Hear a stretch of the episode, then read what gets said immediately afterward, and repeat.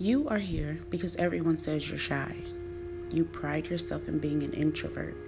No one pressures you to do anything crazy because they know you're reserved. But the truth is, you're not. You are all of those things because of fear fear that no one will like you. If you were yourself, people would think you were weird or worse. They'll make fun of you like they did when you were a kid. Your past keeps holding you back, and you know you could be great if only there was a way to be more confident in yourself, a way to rebuild your self esteem. This is a place where we discuss the topics that others deem weird. And together, we will blossom into the beautiful gems that God created us to be. I am Ella B, and this is Barefaced Confessions, a podcast designed to awaken the bold, more confident you.